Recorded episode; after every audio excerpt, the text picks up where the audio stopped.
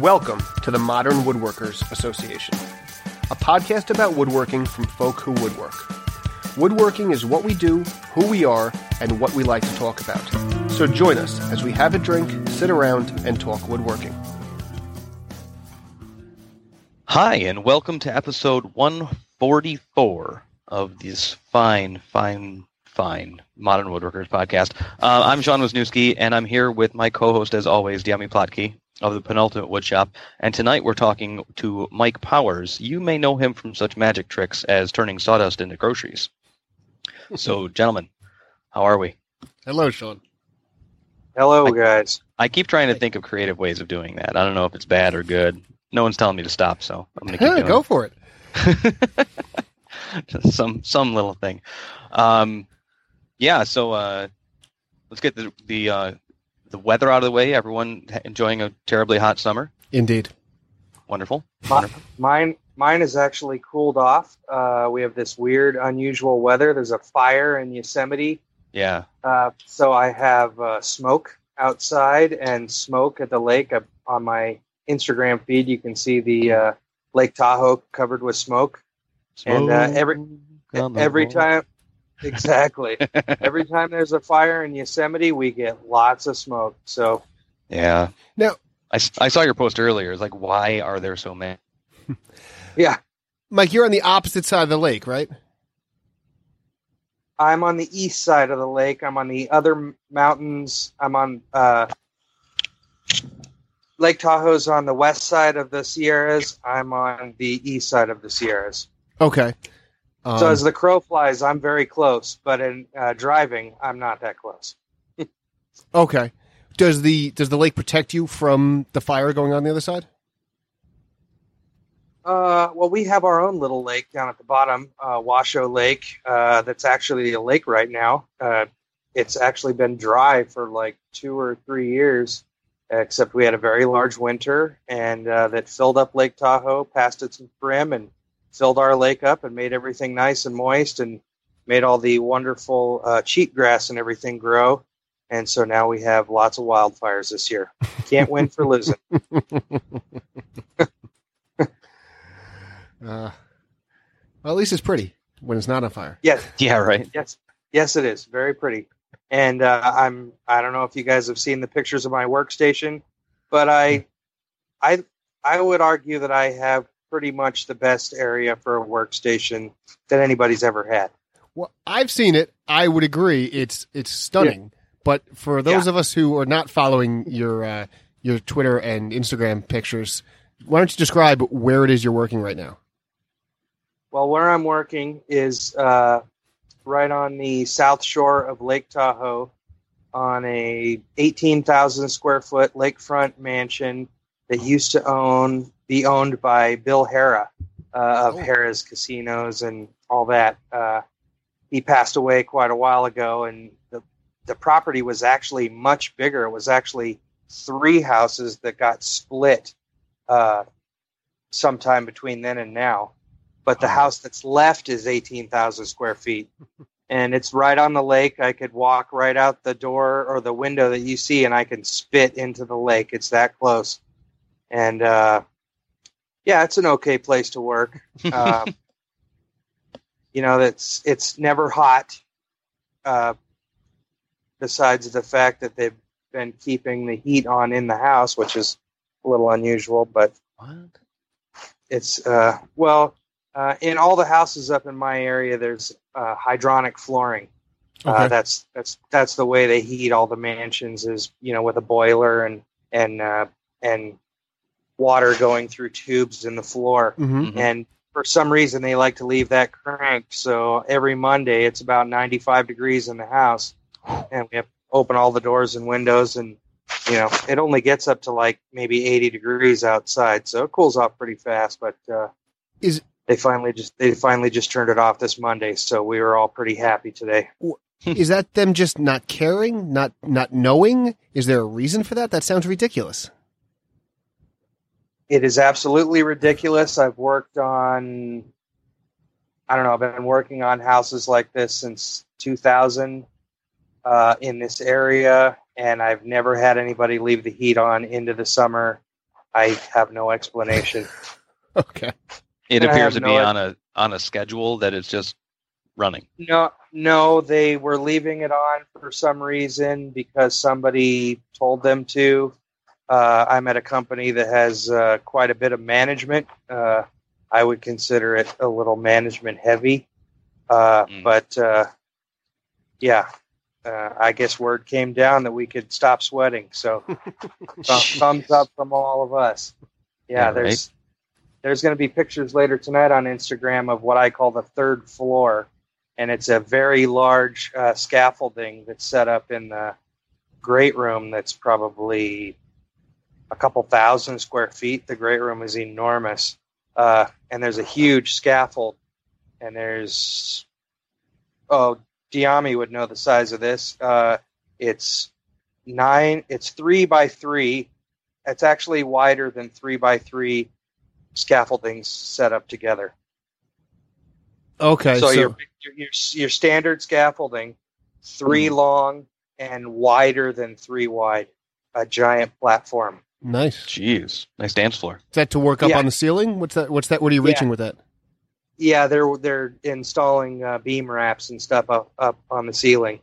Th- those guys get the hottest day of all. Uh, yes. oh they do. sure, way Yeah. up there. So you're working in um in this mansion. What's yes. you've got the bench with the wonderful view. What's on your bench Yes. right now? What's on my bench is some resawn uh, redwood. They're basically door jambs, but they're not. They're kind of like door stops and door jambs all together. They're really wide and it involves a bunch of glue ups. There's pictures of them on my Instagram also. Uh, I, you know, I, I always end up making the weird stuff. They're like, here, make this, and you know, that's kind of what I always end up doing at these houses is you know making the weird stuff so uh, that's what i'm making. They're it's weird. It's they're like the most giant door stops you've ever seen but they also it looks like a door jamb but then it has a little trim thing that goes around it. Uh, i don't know. It's hard to describe but i you know nobody complains. I get to use my hand planes. I get paid to make shavings at least a couple times a day. I'm not complaining. No, No, that's not bad. there, there are worse things to have on your bench. Yeah. Oh yeah, and and uh, before that, I, I I had to clad the doors. There are these nice quarter sawn oak doors, and I had to clad the outside to match the siding on Okay. What, outside of the house. what was the siding? It's uh, it's also redwood. It's kind of a weird pattern. I'll put up a picture tomorrow. Okay. I actually haven't. I actually haven't taken a picture of that yet. I don't think. Oh, so this is the the mitered corner stuff that you were doing a bunch of Yes, pictures yes. of just yesterday, I think. Okay, yeah, I was I was looking at that and I couldn't tell what it was. That's Yeah, redwood. it- That's cool. Yeah, it's kind of funny because the the there's like three bosses at the job, three levels of boss, and uh, you know I'm whipping out the handsaw and putting up guide blocks and things like that, and they looked at me funny at first, but then everything went together so fast they really didn't have anything to say. So hmm Perfect. That's impressive that you can work in that environment and still. I mean, it takes a crafty hand, uh, you know, at at times for sure. But you know, it's so common to see, you know, production, you know, installation, woodworking being done largely with tools like power tools. That yeah, uh, to, to bring out to bring out some just sharp steel and and skill. That's uh, it's got to be got to feel good. Oh yeah, it does. I I use the power tools as much as I can uh, to cut a baseline or whatever. But in this case, there was really no better way to do it. Hand tools were the best way. I could have broke out a router, but then, you know, I would have had to finish the end with the chisel anyway. So Mm-hmm. Mm-hmm. and made a giant mess that I had to clean up.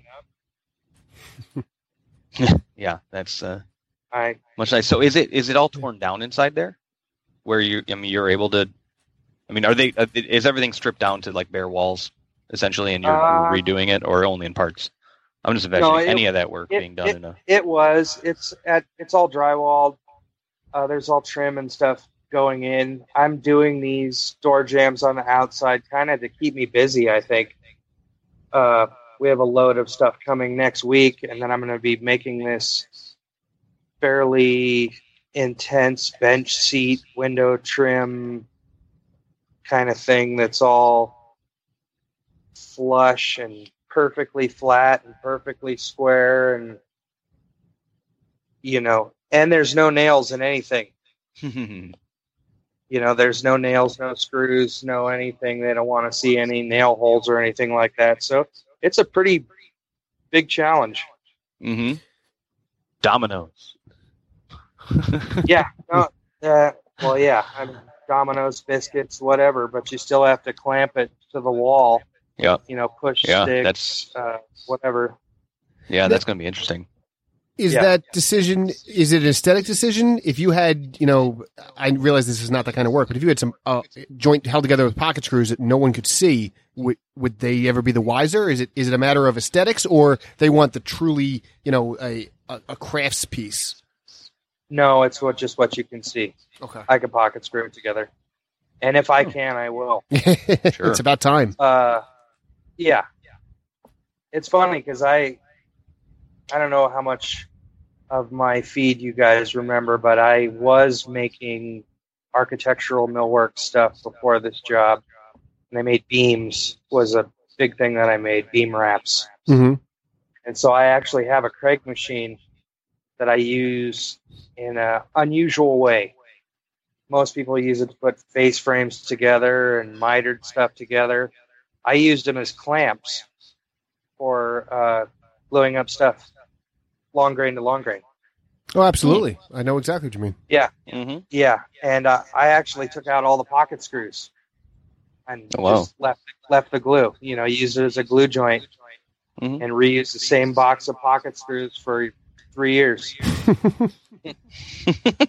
That's not bad. I've been working on my supply. I don't do a ton, but uh, you know, I, when I originally got it, I got the like little tackle box full of the assortment of Yeah. screws, and I think Yeah. I've only had to buy more of one type. I, I didn't. I don't again do that much, but that's not bad. Like you, you know, in times that you don't need it, you know, the glue's going to do the majority of the work. Yeah, just back them back out. Well, yeah, yeah, exactly.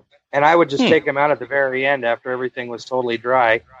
And you, when the guy was just about to pick them up, I'd back out all the screws when I had basically nothing else to do and throw them back in the box. I had probably about 2,000 screws that I used over and over. Wow. Unfortunately, not too long before I stopped, I decided to buy the giant box, and now I have a giant box. At least Yeah, screws don't go box. bad. Yeah, well, I have like five thousand more of them, so I gotta find something something to use them on. Start leaving them in just a few at a time. I started leaving them in all the time. just because you got to. Yeah, and I still have a lot of them left. Crazy. All right, Dyami, top that. What's on your bench? uh, well, right now on my bench is um, one of my many dust deputies and the Rockler blade cleaning tub that looks kind of like what you drain your oil into. Mm-hmm. Because over the weekend, over the weekend, yesterday on uh, on Wednesday, I was cutting down the mantles I'm working on, and I have the top and bottom, which are only you know they're roughly three quarters of an inch thick. Um, so it's about an inch and a half thick with the two of them right on top of each other. And I was uh, cutting them with my track saw, and it was smoking and burning, and all sorts of uh, of, of char marks are left on the on the back of the cut. Which thankfully it was it's the recess for the chimney, so it's the back face. No one's ever going to see it. Um, I'm not really all that concerned, but I managed to blow the 20 amp circuit. That the only things plugged into it were my va- my Festool vacuum and the track saw that was plugged into the vacuum. I managed to blow the circuit three times in the course of a six and a half foot cut. That's crazy. Wow. Um, yeah, What um what I was just talking electrics with my dad today. Okay. What gauge wire are in those outlets? Uh, the besides your- walls are all done in 12.3 Oh, because I wired them and that's what I like. um, and then it was the Festool extension cord and the you know the the vacuum cord.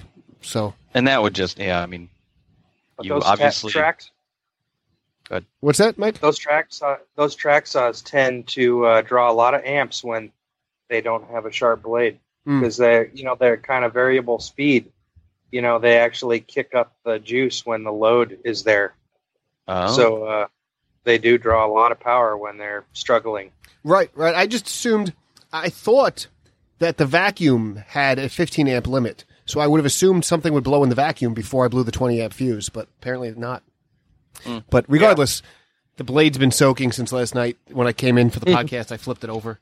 Um, so tomorrow I'll, I'll scrub it off and hopefully it'll be in good shape. Of course, for this project, I'm done with it, but I'll put it away clean. for Um, next time. Yeah. and- uh, Yeah, so and what? what's and that, what do you use? For, what do you use for blade cleaner? Uh, the whatever the Rockwell pitch and tar remover is. I have the, the kit. I say Rockwell. Yeah. Uh, Rockler. The- um, Rockler, uh, yeah. yeah, seems to work pretty well. I've had the same container of cleaner for a couple years now. Um, Yeah. does does a nice job.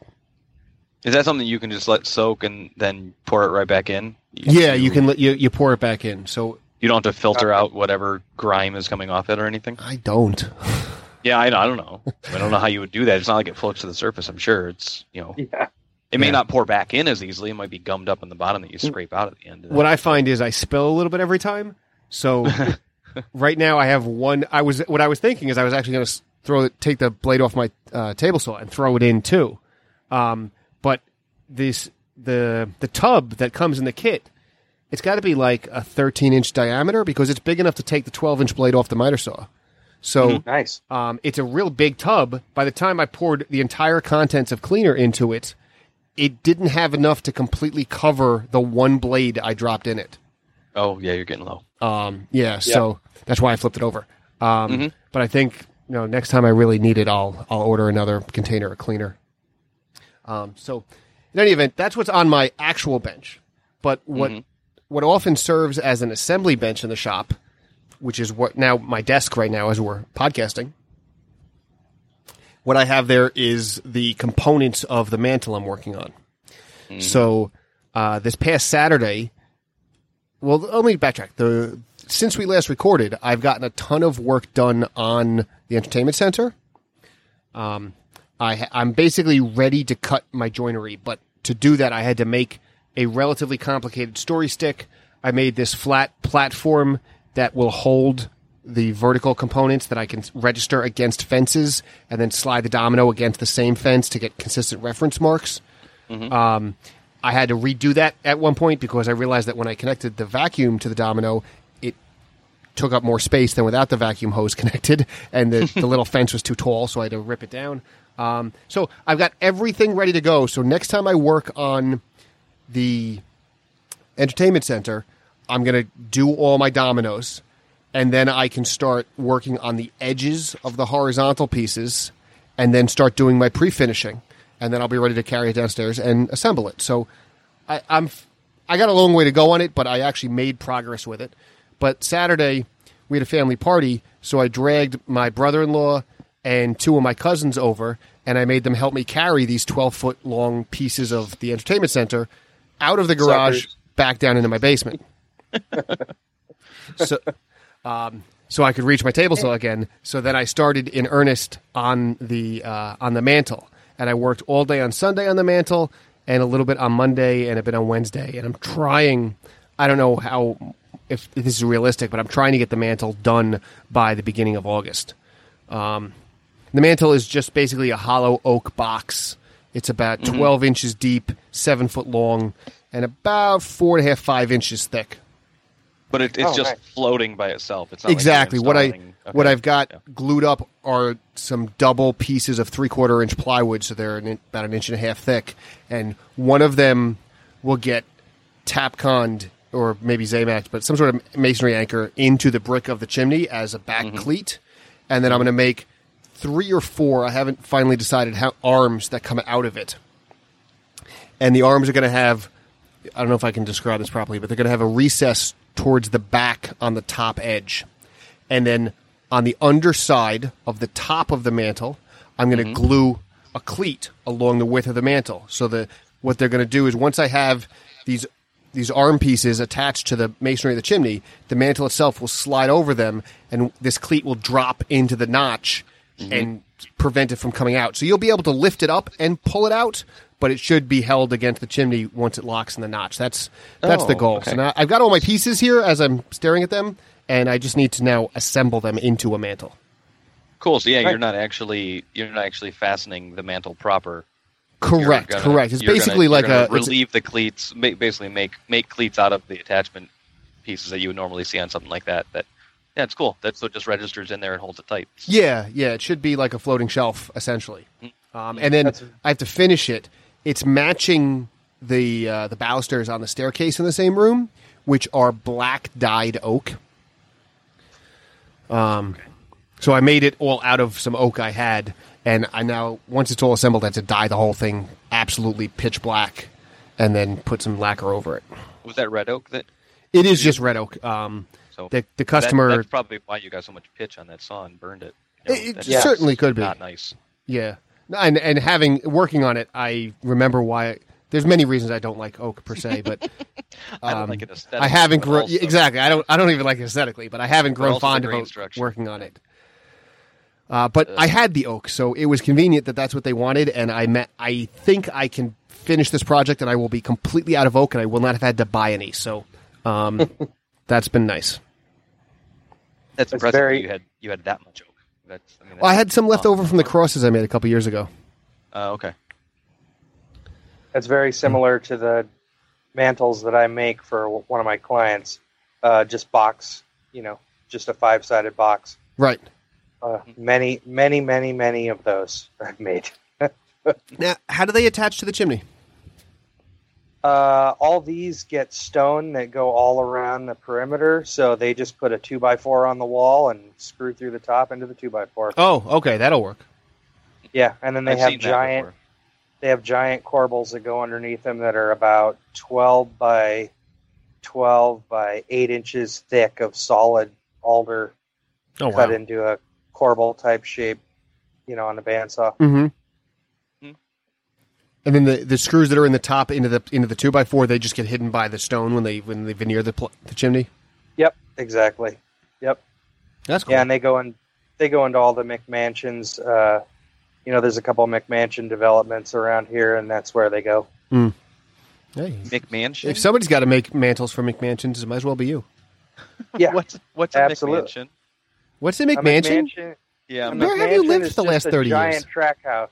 Yeah, Oh, okay. It's a- it's a giant track house where people think, you know, their house is really fancy, but it's actually just a very large track house with uh, a little nicer appliances, a little nicer uh, countertops and stuff like that. But it's actually just a very large track house. And typically they're built to look fancy, but they they break every rule of proper design, and they're, Oh yeah, they're usually hideous. Crazy. I have no I have no pictures of any of that stuff, and I'm not going to. It doesn't look good, huh?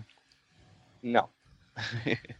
No, they're uh, they're they're they're well. I'm sure some of our listeners listen to them, and if you do, I'm sure yours is delightful. But as a general Yes. rule, they're they're not delightful. Uh, My but- work in those will remain unsigned. Yeah. But Sean, what's going on on your bench? Oh, my bench is currently a back porch that I'm still demolishing. Mind you, I'm not. This is not for no one's paying anybody for this, so it's it's kind of slow and methodical. In fact, I believe Um, this project is actually costing you money. It will cost me money. Um, well, yeah, uh, but oddly enough, by the end of it, I think it will save me money because what I hope to do is insulate this space in such a way that it actually improves my house's circulation. Circulation? Like, like, it's as far as HVAC goes, I Oh. think it's going to actually improve it Okay. in a weird way, other than putting a trunk out there. but um, yeah, they're going to tighten up the house. I'm gonna, I, I'm literally insulating walls that have never been insulated before. I'm Yeah. getting better attic ventilation. Uh, yeah, there's all sorts of stuff. And I, I, I learned some things about HVAC this week that I never knew I, I never really paid attention to it, but the whole idea that your supply and your return should be on different elevations. If you feed high, you suck low, and if you feed low, you suck high. Because Okay. it just creates a cross flow. Right. That in, in my house, and mind you, I have a small house, but I have three cold air returns that are all on the floor, and my vents are on the floor, and so all the air in my house basically just skirts across about knee level, and hmm. it does doesn't circulate well. It's it's it's warm all all the time in the summer, and it, anyway, so this new room, I'm I'm I'm gonna like modify air returns in my entire house as a result of this project. Anyway, but um, I and I have to say, is I, I'm I'm demoing this. So this was a three season porch with like installed wall to wall windows. They were like double sliders stacked on each other, boom, boom, boom, right across, uh, like bypass sliders. Um, hats off to whoever installed these things. Um, they either my porch was designed around the windows, or the windows were so expertly cut to fit. It was the biggest pain in the butt to get them out. Now, the windows themselves coming out, but it was actually a case where the screens on the outside held the Mhm. frame together. Wow. It was really, really well done. And the caulking, this was installed in the 70s, so we were talking easily 40 years old. And I had to seriously cut like through caulking. I tried scoring it and ripping it, and it was it was just stretching. So that stuff, Wow. whatever they used, was the stuff to use. And um, It's probably It was- pure I mean- asbestos. I, it might be. I Yeah. don't know. I'm, I'm working ungloved, undust masked. I'm just cutting it. Yeah, whatever. It's fine. My kids are out there with There's me. no OSHA for homeowners. Yeah. No, there isn't. I actually yelled at my son today because he was like leaning over a ladder trying to screw something way out of his reach, uh, unscrew a screw. I said, "You are not OSHA." As I climbed up on a railing and wrapped around an outside corner to do the same thing. So, no, there's no, there's definitely no OSHA. Um, so yeah, so demoing that and and looking into, you know, how to insulate a crawl space properly because this is the first time it's going to be actually lived over. So we Oh. kind of have to do it proper. It was just a three season porch before. While I mean, it was a I had a sliding glass door that went onto this thing. It was never air conditioned. It was never anything. So I've got to go down there and make it pretty much airtight, run HVAC through it, run electric through it, because I've got. I as as I would love to run power up and in. I have got a header because it was all windows surrounding it 100%. So I have to bring everything from below, or I'd be coring through a header. So I don't know. Um, I got a drill. I don't. I don't want. To, I'm actually. I'm. I'm happy because now I've got it all exposed. This tonight, but actually, before I came on here, we took out the 14 foot section of windows, and so right now it's just a knee wall and a header there. Um, and it's it's, you know, it look looks good, spans well, and uh, um, I'm I'm happy to to see what they use to put it together. Actually, I've never seen this before, and I don't know why, but there's a there was a screen door to leave this thing onto onto the porch, and I the first time tonight I exposed it. I took the window off the side of it, and I'm taking trim off it. It's a four by four post on either side of that door. They didn't Wow. double up a two by four. They didn't do anything cute like that. I mean, it was like a eight foot tall pine four by four, hmm. rough on one side, but for whatever reason, when I, I exposed the face of it, I was like, oh, it looks this looks like a two by. That's just, and uh, I was assuming it's nailed from the other side. But I, so I'm going to get two good four by fours out of this, which is kind of cool. Paying back a little bit. Work Workbench. Yeah. Oh, absolutely. I need. I just need about six more of those, and I'll be okay. so we'll see. um, but yeah, so that's a that's an adventure. But in this, um, the last time we talked, I was just pulling down the ceiling, and we were dealing with with insulation and stuff, and we've got like bags of insulation. Um, so I on a on a whim or with reason, I stopped by my local woodcraft and I picked up a dust deputy. So I finally have a dust deputy Oh, excellent. which works great for insulation. And on a little, what do I have? I've got a little like two horse, six gallon shop vac, the tiniest little R2D2 red thing Okay. that I think they sell. It's not powerful enough to pick up nails, which is actually great in this case because there's nails littered all over this thing. Okay. Um, but uh, but it, it does great with uh, insulation. Just and this is like like rock wool, you said, right? It's just kind of a, a dry, powdery stuff. yeah, it's it's just gray dry powder. Okay. I don't know what it is. It's blown in, but I don't I don't know what it's made of. I hope to hell it's not asbestos. what were they insulating in the late seventies? Uh, I think- asbestos. Yeah. yeah, yeah, yeah. So we'll see. Call me in forty years, see how my lungs are doing, and my kids for that matter. So I might have done them a disservice because they like I came home one day and they had they had pulled a like a three by five panel down and it, it crashed over their head and just showered that shit everywhere. I do not want your kids or my kids to get asbestosis. That being said, how do I get my kids to work on the house when I'm not home? I don't know. I don't know. And actually, I'd it- like to know that. Well, part part of the thing is you you keep them in a ten by twelve room until one's a teenager and one will be a teenager in a year and a half, and then you say, you know what, we're going to make this your new bedroom. uh, so, so you're And- saying I did my kids a disservice by giving them their giving them their own rooms when they were four? Yeah, they're never gonna. They, they don't want anything else. I fear it's too late What to go you- back.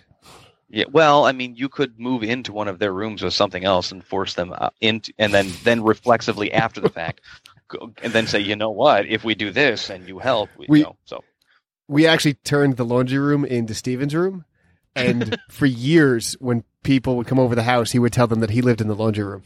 Mm-hmm. Mm-hmm. Yeah. So you That's made funny. room. I'm I'm making more room, but it literally on a thing that wasn't even connected to the house before. So well, it's connected, but it's not used by the house. So yeah, it's uh it's good. And so if, when this project is finally done, I'll then I'll get a dust deputy in my shop, which will be nice. I don't create a ton of sawdust, but sanding will be better, which will be nice. They work great. Oh yeah, yeah. I mean, my I got my dad one years ago, probably five six years ago, for Christmas or something. I was like, oh, dust deputy, here he goes, right when they came out. As I look around, if you count the super dust deputy, I have four. How big is Oh. the super? How big is it? It's about well, it's uh one, two. It's three, uh, one and a half pint beer glasses. Okay, Um, I So- I, actually, I do have a tape measure. Let me see. I'll tell you. It's I have the small. I have the small ClearVue. Oh, yeah, I, I I'd like that. D- Yeah. They're not even making those anymore, are they? Or are they again? No, they were, are again. I, Okay. I don't know. It was the cheapest option at the at the time. I ordered it, so I just ordered the one that was the cheapest. Yeah, it works I- fine.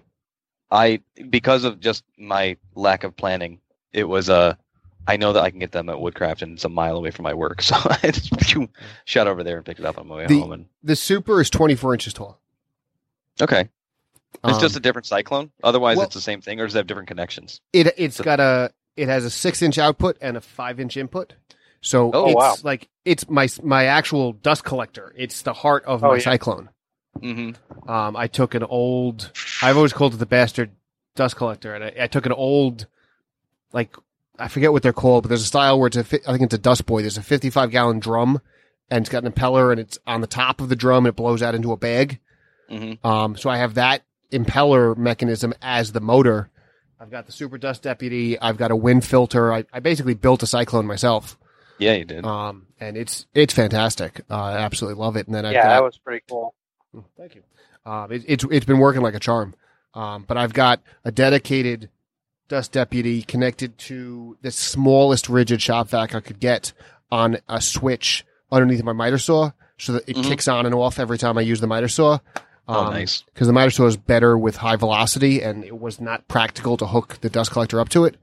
And then I've got my stupid black static free or static conducting, or I don't know, the one you need for the stupid Festool vacuum. Um, and then I finally broke down. I I got another one um, because I realized that as I'm working at my bench, I was constantly taking, disconnecting the Festool hose with whatever tool I was using, and plugging in my Ridgid hose to vacuum off things. Especially when I'm sanding, I like to vacuum in between grits. Um, so I had an I had a an old Ridgid shop vac from my old house that I had up in the attic. So I got a dust deputy for that that I just use really to vacuum around the bench. So that's why I have so many. Yeah. No. They're they're worth it. I mean, and they're Yeah. small enough that you know, and they're they're not dreadfully expensive. I I got the one that has like it came with the buckets and the bolts and the gasket and everything. So it's, didn't. it's hard to mount it on a bucket.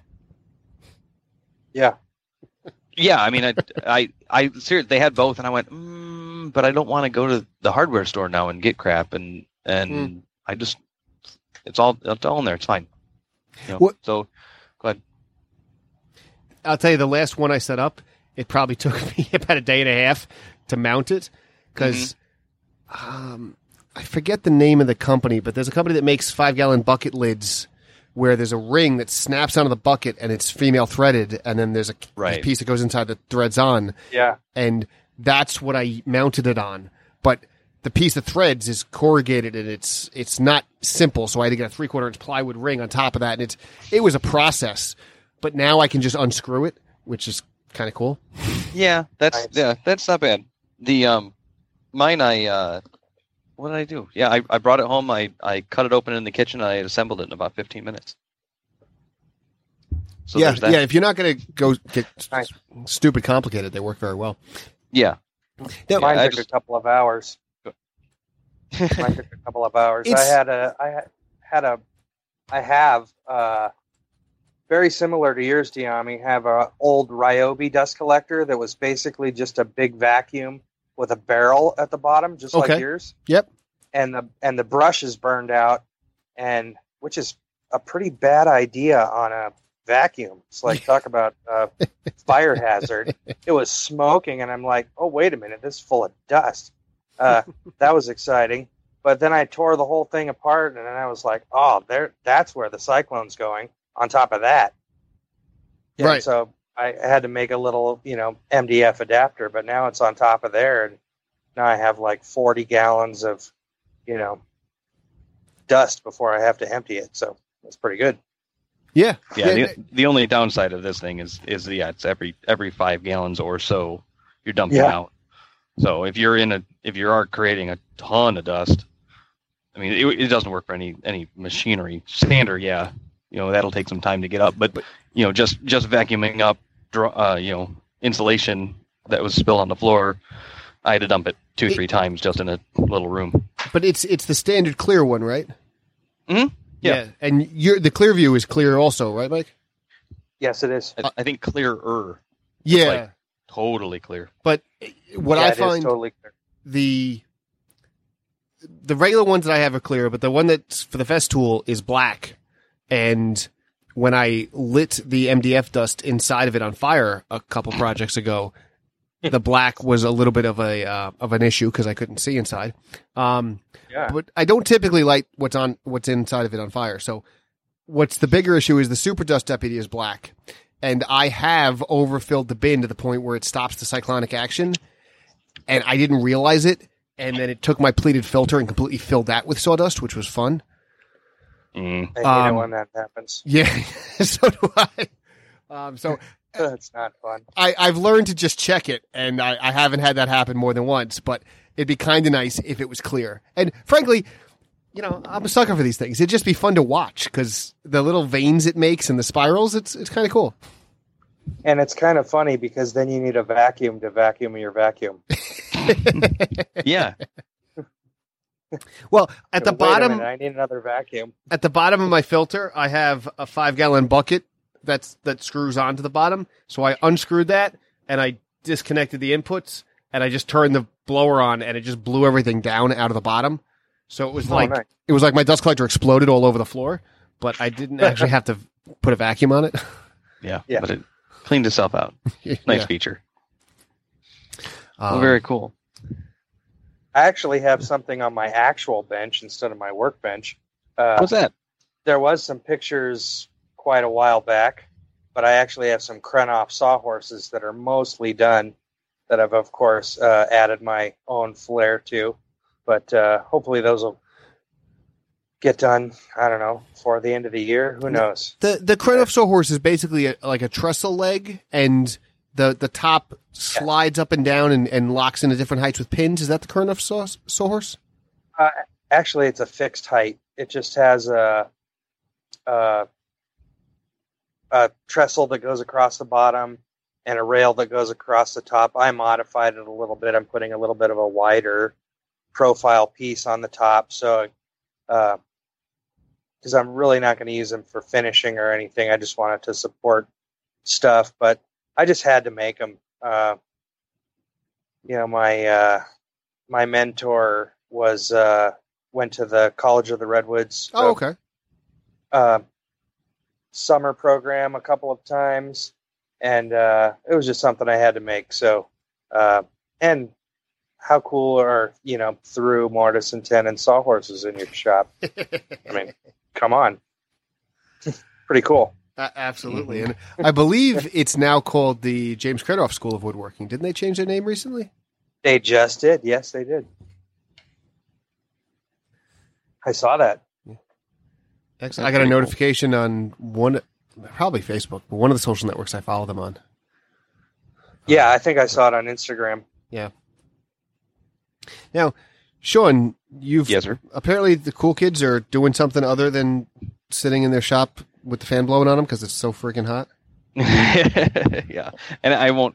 I won't say I'm actually kind of cold in my basement right now, but um, yeah, it seems like all the cool kids are at AWFS this week, which will be done by the time we record it. But um, I I always knew that as a an industry show, Mm-hmm. and now now people like Matt Cremona and Mark Spagnolo have been doing what they're doing for long enough that they're being asked to speak at that show, which is, Is crazy. Matt speaking? I didn't realize Matt was speaking. I knew. he at least is working in the Triton tent yeah. or I- I- table. Either way, I he's, think he, he's still there. yeah, he's Um, there. I mean, and a- April Wilkinson Wilkerson's there, and then I'm, Yeah. I'm seeing pictures of like them meeting up with people. I'm like, what?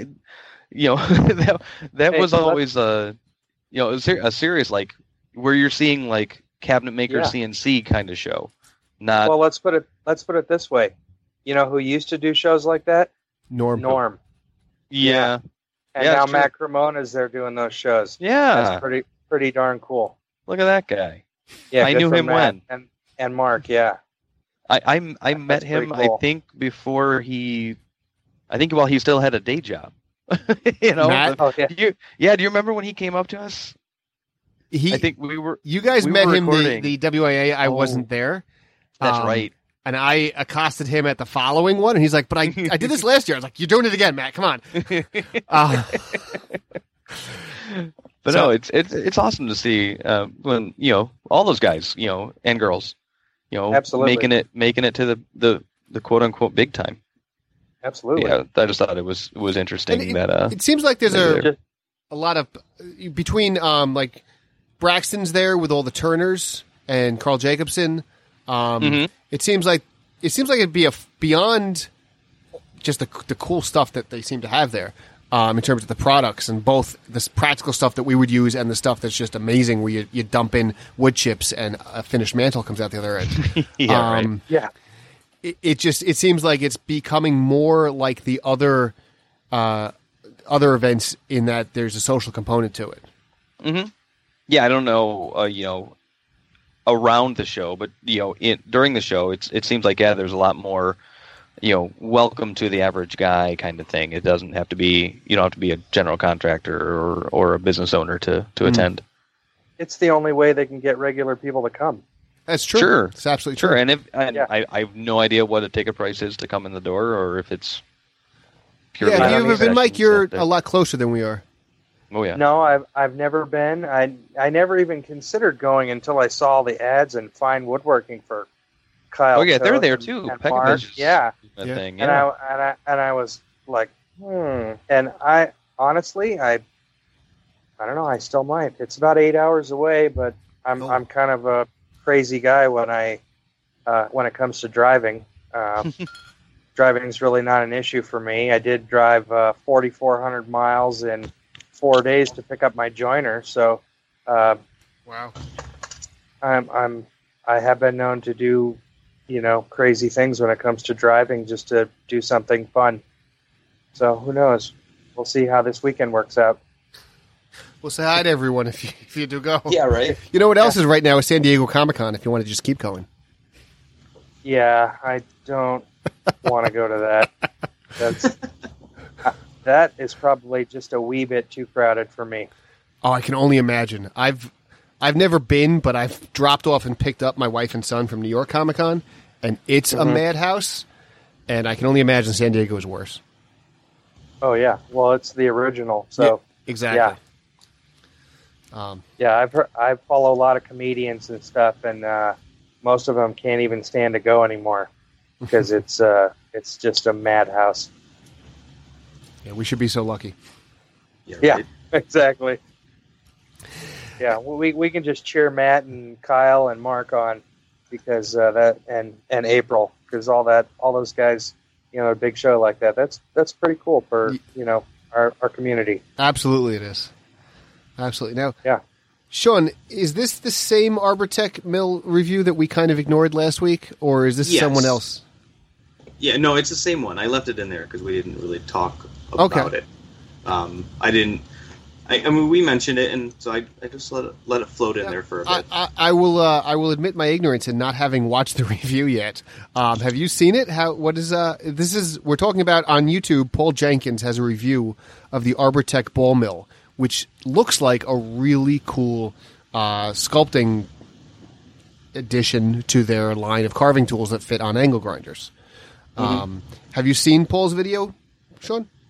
I, yeah, I did. I, I watched it, and um, it, it it he goes through it really kind of quickly, and he's making a um, like a simple spoon out of it, but um, just showing kind of how it, how it operates, and it, it it digs a little deeper. I think if you're perpendicular and then softens as you roll sideways, or vice versa, one of those two. Okay. Um, but I mean, it. Looking at it and knowing what it is, I mean, it's a spinning circular blade, well, round blade, I guess, and it's coming around. It looks like it would just eat the hell out of you if it touched you, but he he had a soft enough touch on the wood that it was just kind of like gently, just it didn't look like it grabbed it all. Um, it, it looks, I mean, really, really good. So I'm going to cut right to the chase. Could I use it to carve a pedestal that looks kind of like an octopus? Oh, I think so. Okay. I, I can't tell how how much of serious removal it will do. It doesn't Hmm. have you know the the because of how I think the blade is oriented on the ball. It has a limit to even if you pressed into it, it's only going to remove maybe a, a heavy eighth of an inch at right. a time. Right. Yeah. So, and I don't know if it's what it would do if you like tried to plow in with it, as opposed to move it across. Well. I the- would think that, like any of the tools, uh, any of their carving tools, you want to take. You're better. You're better off with a number of shallow cuts rather than one Mhm. deep cut, because Yeah. you just lose control of it. Yeah. The, the weird thing I get, uh, or I, I feel about it, and it's been a long time since I've used a serious angle grinder, but the, um, you know, with that thing sticking out so many inches away from the, the body of the grinder, you don't have like a reference surface. You can't touch any part of that thing other than the thing that's cutting. So you got to have a really kind of careful hand. Although Yeah. you've done more power carving than I've done. I, so I have, but all the power carving I've done has been with with discs essentially, both the um, the turbo plane from Arbortech and I like the uh, the Kutzall discs, um, and I have a handful of other ones, but they're all discs. I, I have from Arbortech. I don't remember what they call it, but it's essentially this this shaft, like an inch in diameter shaft that has a cutter at the end of it. So it's kind of like the ball mill. The ball mill is basically that shaft with a round cutter at the end. This is a flat cutter at the end. Um, the, I think they call it turbo something. Um, Yeah, okay. And I picked it up at a discount at a show, maybe maybe Fine Woodworking Live. I don't remember where I got it. Um, and I've not done any power carving since I got it, so I haven't had the opportunity to use it yet. But I'm also kind of nervous about that same thing. What, what the advantage of the one I got is you can like plow it down into wood to almost make um, almost bore holes. Mhm. Um, and I thought that would be good for deep material removal, but um, I'll be interested to try to try out the ball mill. I definitely want to get my hands on one. Yeah, Um, yeah, it looks it looks really interesting. It's just it's just the offset that that kind of doesn't scare me. I just I need to know what that feels like in, a, in my hand, and I'm sure I'd be tentative at first, at least when placing it on. Right, I, and I would hope it'd be like the discs. I know I was tentative to start with the discs, but you very quickly get the feel of them. Um, And really, the, even with the discs, though it's not sticking out that far, so you feel like you have more control because your hands are physically closer to the cutting surface. Um, they they're very easy to control. I found. Um, yeah, Mike, are you familiar with what we're talking about? The Arbortech ball mill. Uh, I'm not a, familiar with the ball mill. I'm familiar with a lot of the other stuff. Uh, I'd be more inclined to wear a flak jacket the first time. Uh, I, I was going to use something like that. Uh, I'm not. I don't know. I'm not a real. I guess I just haven't done it enough. I, I do have a, a Harbor Freight carbide disc uh, that's similar to the King Arthur Galahad Okay. uh, in a in a very cheap uh, super Jippo knockoff way. Now Um, that's the one with like the the um the chainsaw b- blades around it.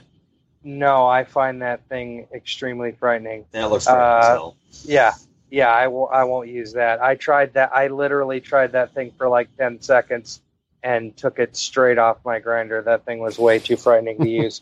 uh, uh, yeah, it really digs in. That thing is scary. Okay. Uh, with a little with a little chainsaw teeth. Uh, yeah, I don't think a chainsaw is supposed to go like ten thousand RPMs. Uh, but mine is like the fo- the four and a half inch disc. Uh, the the King Arthur Sir Galahad, I think it's called, has like the uh, carbide pins, okay. like uh, like needle yep. points. that I know. I know the style blade you're talking about. Yeah, that I'm sure works brilliantly. Uh, I have the super cheap Harbor Freight ver- version that's just little hunks of carbide on there, and actually it works great, and it's only eleven dollars. Oh, that's not Uh, bad at all. Now, is it is it those is it the rows of the little pointy teeth, or is it just like random carbide on there? It's rows of pointy teeth Okay. on the real one, and uh, I know it works. I've seen people use it. Uh, it works really well. I would just be wearing it out on what I was using it for. That's But- why I bought the cheap one. On the cheap one, are they still defined rows of teeth, or is it just random carbide? No, it's just random. It looks like uh, like twelve grit That sandpaper. okay. That's very similar to the random. Kutzall. Oh, okay. The Kutzall And is it- random bits of carbide. Yeah, and it works great. Yeah. It works fantastic. I could definitely do power carving with it uh, in whatever kind of material, and I would have, I would have no qualms, uh, you know, using it for that. And I would buy three or four extras. They're only like eleven dollars. So I, I didn't Uh, even realize that Harbor Freight sold such a piece. I'll have to go down to Harbor Freight and check them out because I have the Kutzall ones, which are are wonderful, but they're not cheap. They're like eighty bucks a pop. I used one, uh, and it distressed every uh, beam and every mantle that I made for about two years. So quite a bit, and it's still sharp. And uh, some guys at the job site are borrowing it, and they're grinding on oak with it, and it still works fine. So that's pretty good for eleven bucks. Yeah, Hell yeah. something to be said for carbide. Yeah, exactly. Pretty cool. right. So, well, let's let's just dig right into more about Mike, I guess. Yeah. So, Mike, you're, you're now working on on a on a house on a large project, but hmm when I started following you a couple years ago, and up until fairly recently, you were Yes. you were making individual pieces for clients rather than working on a job site. Is that right? Yes. Yes. Uh, rather unsuccessfully, uh, as as my checkbook would attest to it. Uh, uh, for the last three years or so, I was making mostly stuff for one contractor, and it was beams and mantles and mirror frames, and with the occasional, uh, you know, commission for something else but I really just wasn't making any money, and I'm really not any kind of a salesman, uh, construction wise. I Okay. feel like I'm okay as a salesman uh, online and social network. Uh, you know, I've made a pretty large group of friends. I think I can handle that. But as far as driving, you know, house to house and looking for houses that are under construction, that's I did that a long time ago when I had a business with my dad, and just that's really just not me. You know, I'm not really that kind of a pushy salesman kind of guy. So, you know, to my own detriment, obviously, um, and uh, just trying to make a little bit more money and and put some money away to, you know, do a different version of my own business. Um, so that's why I, you know, I took a job, uh, actually working and you know, basically making double what I was making, you know, at home of course now I have to commute and you know get up really early, which kind of bites. But you know, I I think other we, than that, we feel your pain. Oh, Yeah. absolutely. Well, you don't you don't feel my pain because I used to start whenever the heck I wanted to, and usually that was about nine, and I just worked until my wife got home. So, yeah, don't feel sorry for me. I had it pretty good. I had it pretty good that way. So I only, you know, I met you when you were first doing that type of work. I didn't realize you did Yes. work on job sites before that. So you got started. You're saying you you worked with your dad. I'm assuming that's how you got started. Yes, I got started in about 1978. Believe it or not, uh, my dad uh, was kind of a finish carpenter kind of dude. And at that time, he had just quit from being a cop and a deputy sheriff, and he worked at a cabinet shop in high school, and he wanted to get back to that. So he uh, started working at houses, and I started sanding and sweeping at uh, like 13. Or that, actually, that was age 12. Uh, so yeah, at about age 12 and then uh, we moved to a house where he had his own little cabinet shop in the garage, basically just like I do now. And uh, he actually, and we actually lived in near Lake Tahoe back then. And so, you know, one of the first houses I ever worked on uh, and worked at was a kind of a mansion type house in Lake Tahoe. And there's actually, I'll post a couple pictures. Uh, oh, that's today. I'll do it after we get off uh, for Throwback Thursday. Uh, Mhm. But yeah, I mean, there's pictures of me at uh, age uh, 13 with a big uh, perm fro. I don't know why I had that, but It was everybody's going to see it now. Yeah. Uh, but me with a Yankee screwdriver putting on drawer slides. Um, and it just kind of went from there. I, I uh, cleaned the shop in high school. I had a moped as soon as uh, it was legal for me to, like right when I turned 15. So I would, my dad's shop was like 11 miles away at the time. Oh And so I used to ride my used to ride my moped and you know clean out from under the table saw and sweep up and everything and Christmas vacation, uh, summer vacation, all those vacations I would go to work and heated stairs. Uh, I'm sure Dyami, you've been you know you've seen stair guys in your travels. You know we Mm. did stair railings and all that kind of stuff and It's a Uh, craft yeah. unto itself. That's it's impressive. Mhm. Yes, it is. It's and it, it taught me some really valuable skills that I didn't even know and until later. But uh, yeah, I mean, and the my dad's a real ingenious guy. Uh, you know, I never, you know, I just thought he was my dad. But you know, you know, later on, I go, wow, he he did some pretty cool stuff back then. You know, uh, we used to do all kinds of crazy stuff. Made uh, you know curved freestanding stairs and stuff like that and he kind of came up with an idea on how to do that and, uh, faster and better and you know i learned from that and uh, we eventually uh, i got fired i don't know three or four times uh, high school after high school uh, we didn't get along all that well when we were working together Mm. uh, you know, is uh, kind of the beginnings of an American chopper kind of thing, and it really ended up being an American chopper kind of thing later on. Uh, you know, a lot of blowups, and we just really didn't. You know, it's not like I don't like him, uh, and we're definitely, you know, I don't think we're at odds or anything like we were, you know, like they were, but uh, you know, uh, working with families tough. It is. And uh, yeah, so I was a stair guy for a long time, and um, as my dad always said, you know, he would put stuff together, and it would be my job to finish it up.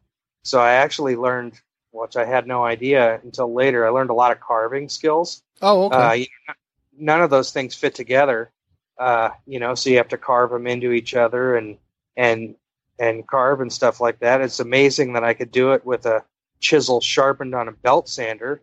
Uh, That's what I think now. I think, wow, how did I get that stuff to look so good with a thing sharpened to 120? But uh, yeah, I learned those skills. I, you know, made a, made a quite a few uh, stair rail fittings where we just bolt a block of wood in there and then freehand carve it. And I always thought that was cool, but then I was like, wow, I could actually carve something. You know, I could carve a form or you know whatever. And that that was a good skill. And then we did tons of miles of uh, bent laminations for curved railings.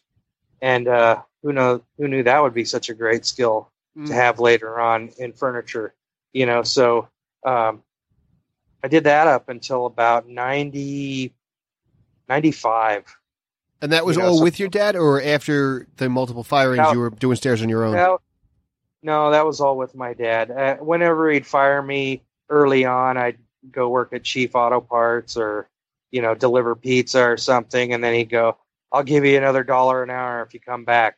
You know, so I'd come back and, and then he'd fire me again. And, you know, then I'd get, and then I go work at Chief Auto Parts and he'd go, I'll give you another dollar an hour if you come back, you know, so, you know, he'd go, oh, go, go vacuum out all the, we actually had a wood shop that had, uh, they he bought a whole huge stock of exotic woods, uh, and he wanted to sell exotic woods, but he I don't know why it didn't work or whatever. But we had tons of exotic wood, and you know when I didn't have anything to do, he's like, "Oh, go vacuum out the wood," and I'm like, "Are you Oh, kidding God. me? I gotta I gotta make something," you know. And he's like, "Go vacuum out the wood." I'm like, "Nope." He goes, "You're gonna go do it or you're fired," and I'm like. I'm not doing it. I'm fired, I guess. Chief Auto Parts or what, you know. I was stupid and young. Uh, but anyways, you know, I worked for him for a long time, and uh, I ended up moving back and forth across the country a couple times because of uh, some family issues. Uh, and one time I worked at a shutter shop, a shop that basically bought shutters from a manufacturer and you know built frames and things like that and you know installed them in people's houses Okay. and so that was that was a new thing for me you know i learned how to use a shaper and you know a couple other tools that i didn't know how to use and then i went back to work with my dad again we're uh, as partners and stuff and it didn't work out again and i moved again and ended up working in an architectural millwork shop Oh. uh, in Charlotte, North Carolina, and I really faked my way through that job at first. Uh, I learned really fast, luckily, but uh, what he wanted and the reason he hired me is because he was building a big curved freestanding stairway, and I knew how to do it. Mhm. So, uh, and I actually interviewed at another place in the same parking lot, literally same industrial complex. But I don't know why I like this guy, but I did. but anyways, I, I'm building this stairway, and uh, there's a joiner in this shop that was actually from. It was one of the earliest. Still to this day, it's one of the earliest joiners I've ever seen. It was like literally from. I don't know if there's joiners from before 1900, but if there is, that's when this was from. This is like one of the earliest joiners, and he had uh, you know like an outboard motor on it. But I'd ne- I'd only seen a joiner at other shops. I'd never even touched one or anything. But I was watching the other guys, you know, while they were using it and while I was building the freestanding staircase. Okay. And so, you know, like a week later, he came in and goes, "Well, do you know how to flatten a board? You know, I need you." And I'm like, "Oh yeah, you do it with the face down and then then do the edge." And he's like, "Oh okay." And you know, I had only seen the other guy do it. I was just like, you know, I, I thought I had to remember it, and so I learned a lot of things there. Uh, on how to use machines, how to flatten boards, which is a skill that I think is very underrated. Uh, I think a lot of people don't realize that how much finesse there is with a joiner, Mm. and that it's not just a thing that you push wood over, but a thing that you can actually manipulate with pressure and and think you know to make the board do what you want. I I really I'd actually like to do some videos uh, that show that because most you know most people think you just you know push the board and run it across there and it looks beautiful when it's done. Yeah, I think not- that'd be that'd be great to have some videos like that because Um, not necessarily true. I know I know there's a there's a there's a certain flair and finesse to it, and sometimes I'm in the zone and I I get perfect lumber off of it, and without touching the joiner, Other times, Yeah. I just can't get my technique right, and I just screw up pieces. Like, Yes. over Yeah. the weekend, I was trying to edge. I've got these this lamination that's going to end up being the face of the mantel, and it's Mhm. five pieces of oak that are roughly three quarters by like an inch, all glued together. Yeah. And I was just trying to edge joint it, and had this wicked cup or, or bow on it, and I was just starting to turn it into a wedge, and I just said I stopped, and I went out and I clamped it to my track saw, and I cut a straight line on it because I realized I was going to ruin it on the joiner. I just couldn't get my technique right, but there's definitely a uh, a technique to it. Yeah, most Absolutely. of the day, most of the day today, I spent uh, tapering uh, those uh, jamb legs on the joiner. because I had to taper them like a quarter of an inch, and that's a that's a good skill to have too, because you don't necessarily have to do that on a table saw or with a track saw. If you're at the joiner, you can. It's actually pretty easy to do if you, you know, if somebody shows you how to do it. It's not really that hard. Yeah, now, you have a you have a joiner on the job site right now. Oh yeah, it's great. It's uh, like a six inch grizzly joiner that's about three feet long. Okay, no, it's not great, but uh, Well, it's, it's better than most I- job sites that don't have a joiner. Uh, hmm that's true. But I'm kind of spoiled as uh, most of the job sites I've worked on have had at least a six or eight inch joiner, and the last job site that I was kind of in charge of had a eight inch long bed joiner. So, uh, you know, it all depends on what kind of work is getting done at the house. This house has mostly pre finished things that get fit and installed. And uh, I'm one of the few people actually making stuff at the job. So it just depends on that, you know, what, what, what you're doing at the job. It's, it, Hmm. it is definitely nice to have it. But uh, if I didn't, I'd be there with my jack plane doing it. And who knows what kind of funny looks I'd be getting, but I'd be doing it anyway. I don't care. Uh, but anyway, after the after the architectural millwork, uh, I installed cabinets for a couple years and built cabinets, uh, and had a partner who was one of the other guys that worked at the shop with me, and uh, then we both decided to move, and I moved out here to Lake Tahoe, and that's when the economy was booming.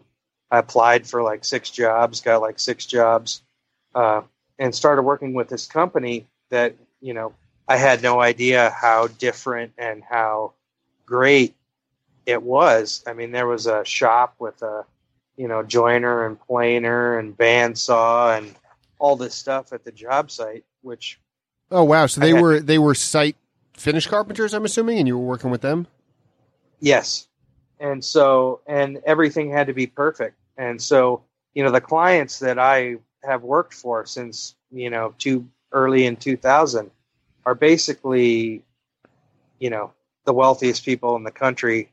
And these are their vacation homes. Right. You know, I work on, I work on houses at Tahoe. I'm not working on their house that costs, you know, 20 million or 50 million dollars. I'm working on the house they're going to spend two weeks at a year that costs 50 million dollars you know so yeah and which is the house i'm working on now but you know it's it's an entirely different thing they it's funny they still agonize over every little thing and you know i spent three years at one of the houses and that accumulated amount of time is more time than the owners will spend there in their entire lifetime Yeah.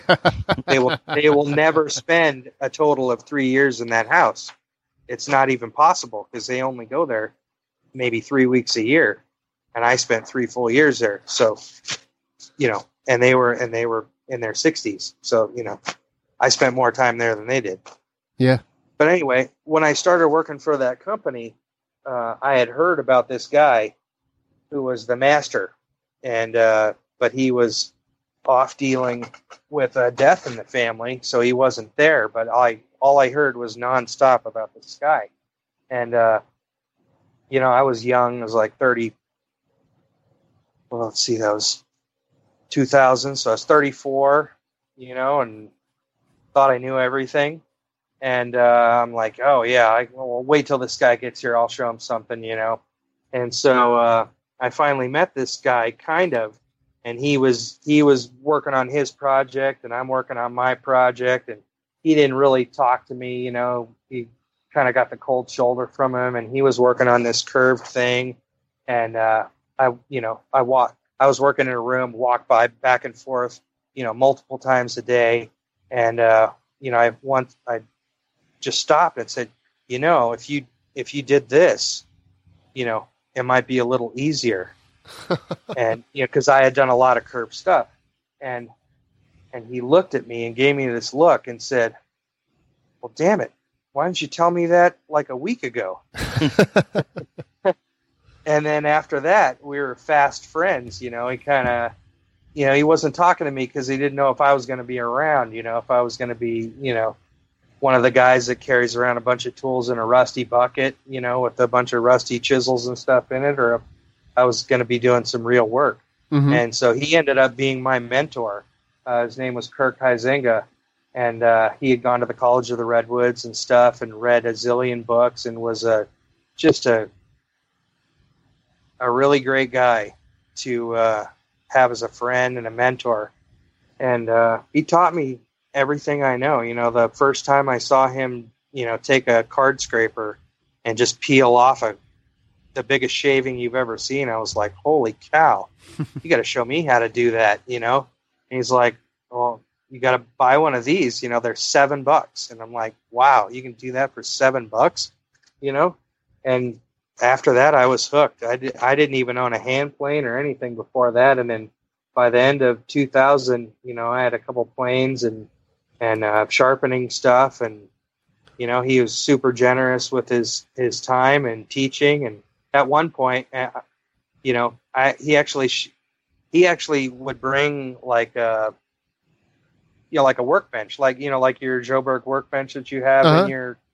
I have one of those too he actually would bring one of those to the job site, and I actually worked on the other side of it from him. You know, like, you know, I don't know, like show and tell. You know, he'd do something across from me, and I'd just be able to copy him. You know, because I'd be right across. So I, you know, learned about shooting boards and you know how to sharpen and how to sharpen freehand and all this stuff like so quickly. Uh, I took a class on how to make uh, like a Krenov style plane and just you know kept learning and learning and learning uh, and then realized that all these skills that i learned a long time ago were actually real skills you know i never thought that any of them you know i never thought learning how to bend a handrail was like anything special mm. but then it's like wow i actually i know how to bend this thing you know if we need a curved thing i know how to bend it Right. You know, nobody nobody else knows how to bend it. They go, "Oh, I don't know how to make that." And I go, "You just bend it. Yeah. Just make a thing and bend it around it." And I've done it a million times, and they go, "Okay, Studley, just do it." you know, and I do it, and they go, "Wow, that's pretty neat." And I go, "Yeah, I've done it a million times." I had no idea that it was like a cool thing, you know, or a special thing, or a unique skill, or or whatever. Right. It was just and what just, you did. Yeah, it's just what I did, and and uh, the, the one of the funniest things is I don't know if you guys have ever done it.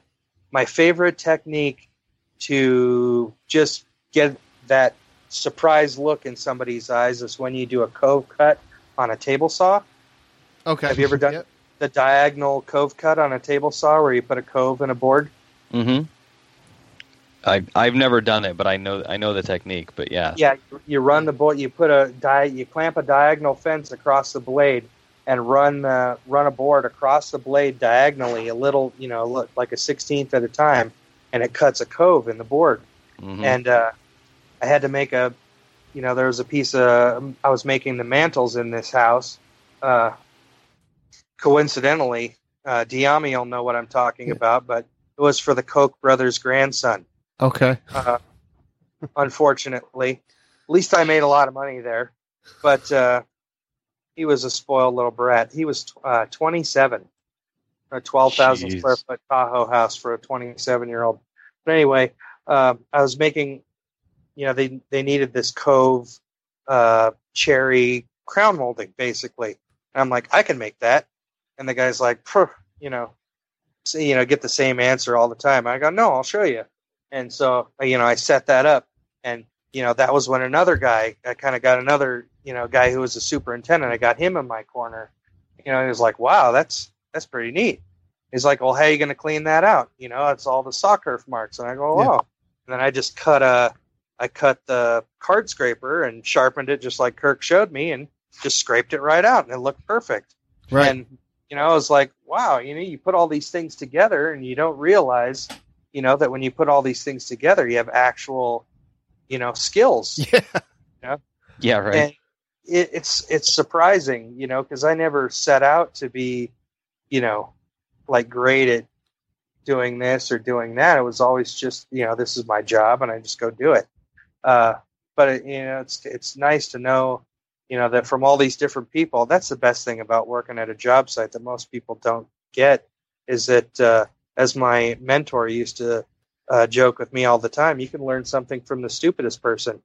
Uh, that's an, that's what he always said when I showed him something neat. Wow, you can learn something from the stupidest person. he was a South Dakota farm boy with a, a lot of uh, what we called Kirkisms and a lot a lot of funny lines.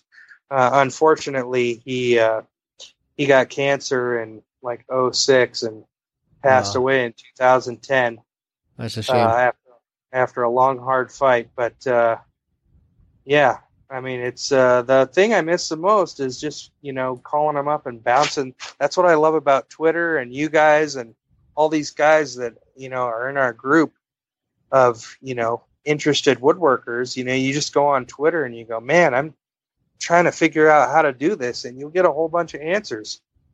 Right. you know about you know virtually bouncing an idea off of somebody and it's fantastic because that's one of the things i miss the most you know is, i just call them up and go hey how's it going? Go oh good. Yeah i'm working on this thing and i'm trying to figure out this you know and you go oh well you can do this you know just like you do with your buddies.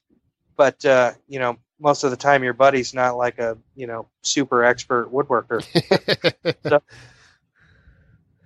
I do miss that, but the you know Twitter and Instagram and all that kind of stuff has really helped uh, bridge that gap for me. I, I I enjoy it all. I I don't get to do it as much nearly now that I'm uh, actually employed, and, and, and I leave the house at five forty five in the morning. But uh,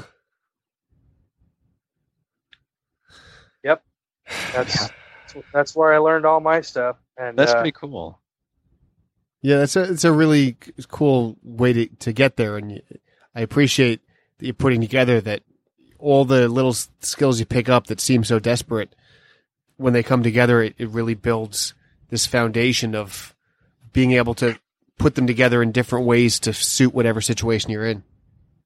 Right. yeah, you learn all these things and you don't really realize, you know, I mean, when you're going at this as a hobbyist, you know, you're like, oh, yeah, I want to learn how to do mortise and tenon or whatever. But doing this as a tradesman, I learn all these different things. And I have, you know, I didn't even have any idea that that was a rabbet. I knew what a dado was because I actually almost cut my fingers off when I was 19 uh, with a dado blade.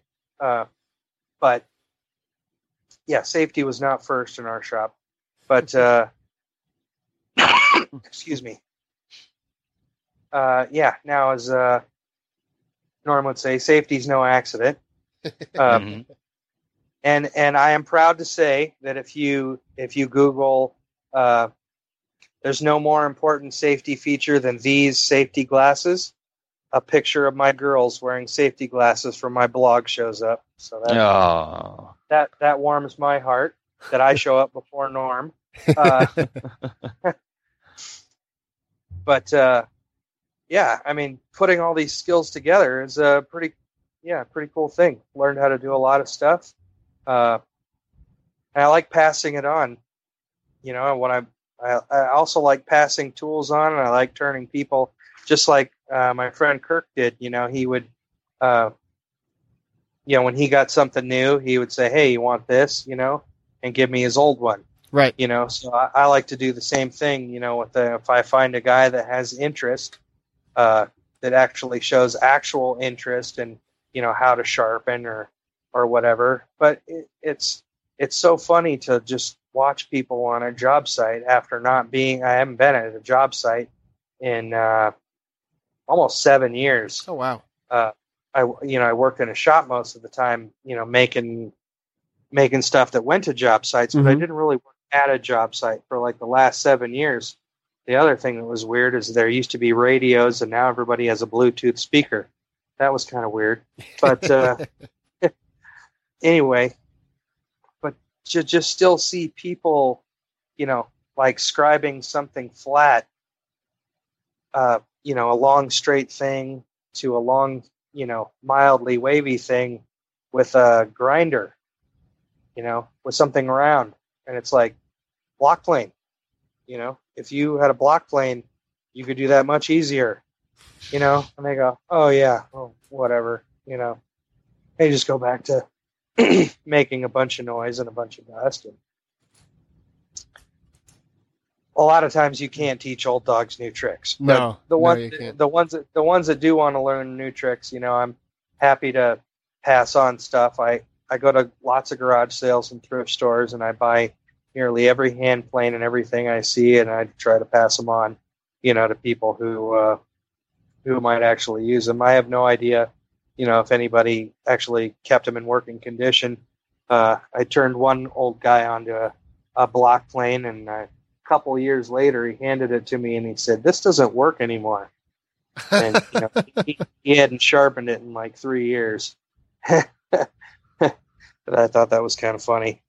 And uh, uh, one of the guys that I work with, uh, I pulled out my shoulder plane uh, working on something, and he goes, "Oh, I have one of those." And he pulled out a, a bullnose plane. I'm like, "Oh, what do you, you know, what do you use to sharpen?" He goes, "Oh, I haven't sharpened it yet." Uh-huh. And I'm like, yeah, well, you know, they they don't work unless you. That's those things are not separate. no. You know, you have to sharpen to use those things. Those th- both things go together, and uh, but thanks to Rob Cosman and his uh, sage advice, I've switched to his system, which is just a diamond plate and a and a very fine grit stone. I've Mhm. sharpened faster than I've ever sharpened before, uh, freehand, and with no complaints on a job site, which is the Hmm. first time ever. Uh, every other time I've ever sharpened anything at the job site, uh, what are you doing? You know, but I get it done so fast now, I, I don't get anything. So What do you use for your medium on the on the diamond plate? uh, I actually use the Trend honing fluid. Okay. uh, because under their warranty you're supposed to use that but i actually bought it just for the warranty uh, i'll probably end up using some kind of whatever rob cosman uses i think he uses like windex with a little honing fluid added into it yeah, I thought it was something like that. yeah i use the the trend honing oil it's that trend plate that's 300 on one side a thousand on the other and then i have a shapton uh, 8000 grit ceramic stone uh, Mhm. the, the japanese one and you can you can get that on amazon's uh, they ship it over straight from japan but i'm actually going to switch to what he uses which is the shapton glass stone uh, 16000 because Mhm. I actually get like to get a little bit finer edge. Uh, but man, if you I don't know uh, if you're adept with freehand sharpening or not, that's one of the skills that my friend Kirk taught me uh, was freehand sharpening. And uh, holy cow, you I cannot believe how fast that I can. Even if it's got chips, you know that 300 grit will Mhm. just plow right through even my Lie, Lee Nielsen uh, block plane iron. Uh, just cut it right down, lickety split, polish that thing up, and you know, a minute or two tops, done, razor sharp. You know, impress your friends.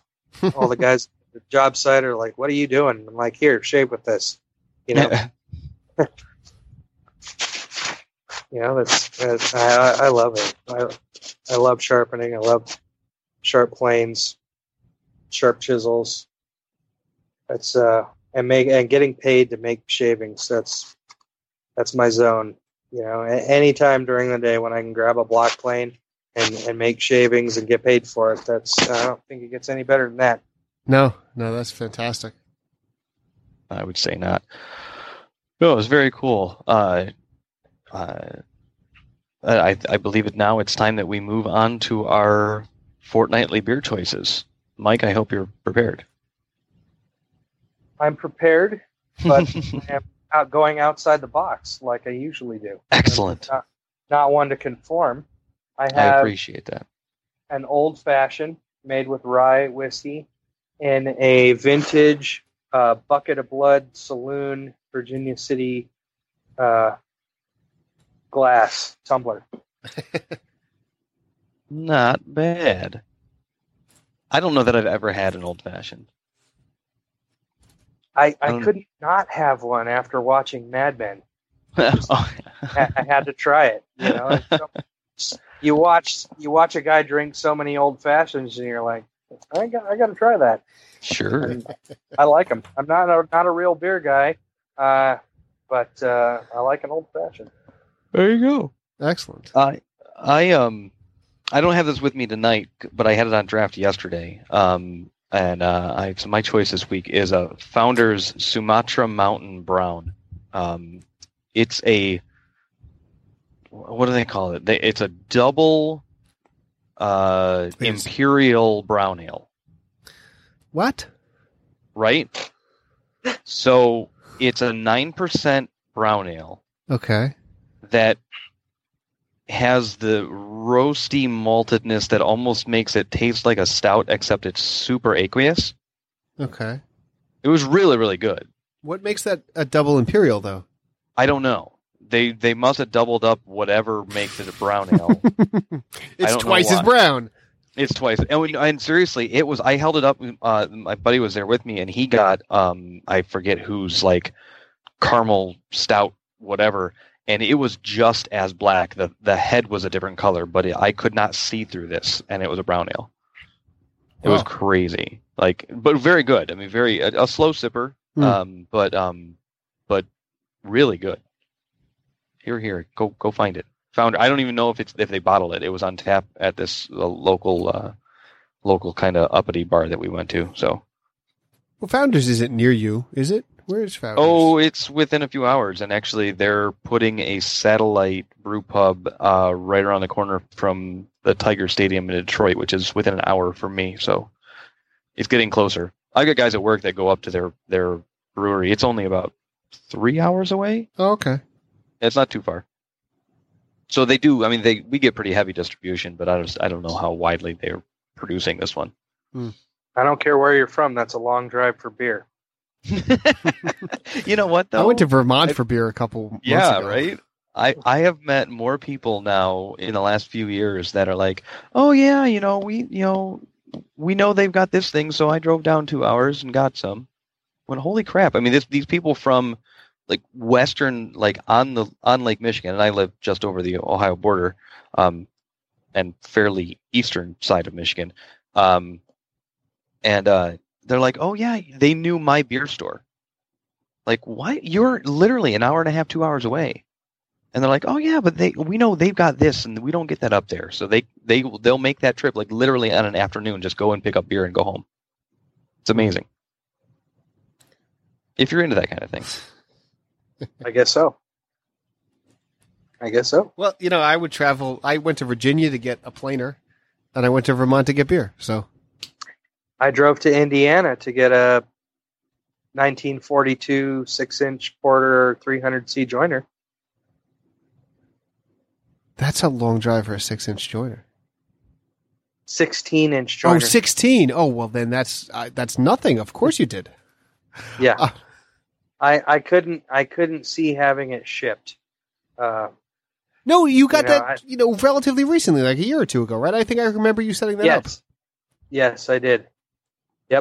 Yep. Uh, yeah, it's it's one of those things in the shop eh, that you bump into and it, it hurts. it, it, it it's not like it's funny if you bump into your car, you know, your car actually moves a little bit. yes, it does. This thing doesn't. This thing doesn't move. It weighs twenty two hundred pounds, and it, it doesn't move. Well, you got to put It's it on just there. 18 inch inflated wheels and it will move.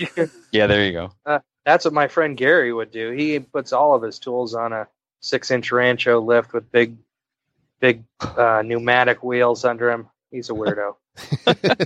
he's a he's a funny guy, but he's a weirdo. All of all of his tools are like raised up six inches.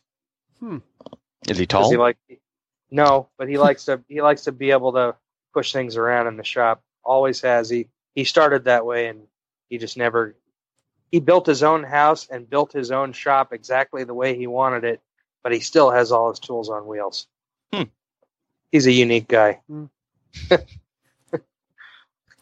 He'd appreciate that.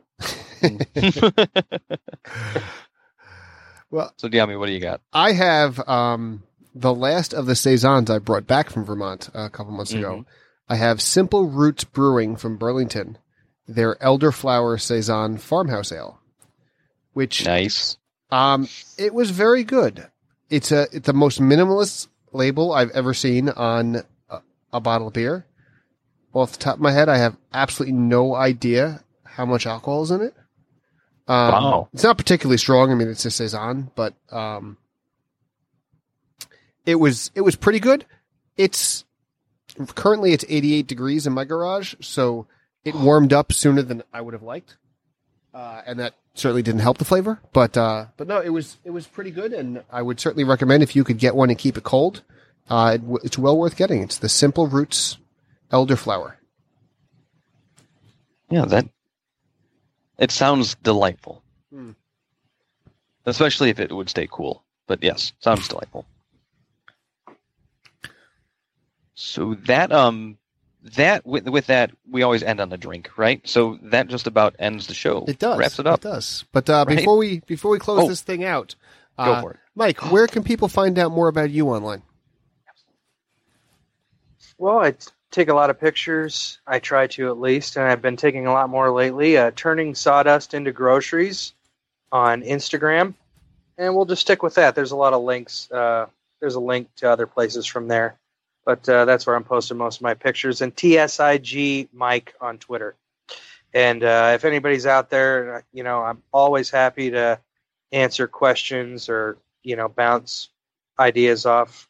You know, I do that with a lot of the guys that I talk to. I I have no problem. Just you know, message me or tweet at me or whatever. You know, if you have a question or anything you can't figure out that's weird. I love weird stuff. You gotta have to uh, uh, I- to find a weird issue I in don't your know. shop and message you. yeah, I don't know if there's uh uh is there foul language allowed on uh, your podcast? I don't think we're gonna uh, complain. No.